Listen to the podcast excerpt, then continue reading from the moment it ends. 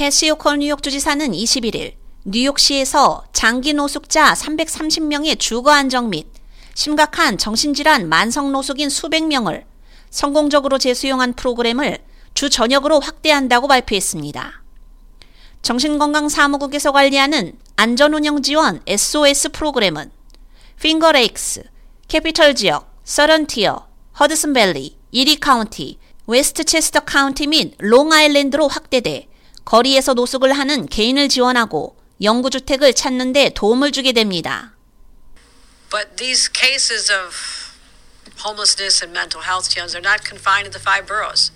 And that's why we're announcing that we're expanding this to other regions of the state.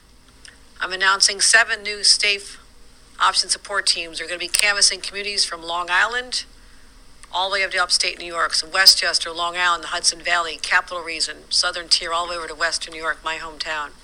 And we're going to continue adding more because I'll invest money in programs that work. 호컬 주지사는 만성적인 노숙자 문제는 우리 주의 한 지역에 국한된 문제가 아니라며 우리는 효과적인 프로그램이 널리 퍼질 수 있도록 해야 한다고 말했습니다. 그러면서 주 전역에 SOS 팀을 설립하고 노숙자와 행동건강 사이의 연관성을 더 널리 인식함으로써 충족되지 않은 정신건강 요구사항을 가진 더 많은 개인이 안정을 찾을 수 있도록 도울 수 있다고 덧붙였습니다. 정신건강사무국에서 관리하는 SOS 프로그램은 로체스터 및 핑거레이크스 지역에 서비스를 제공하기 위해 4개의 팀을 추가했습니다. 현재 뉴욕에서 활동하고 있는 14개 팀은 거리나 지하철에서 정신질환을 앓고 있는 약 2,000명 중 330명 이상의 노숙자를 위한 영구주택을 찾는 데 도움을 주었습니다.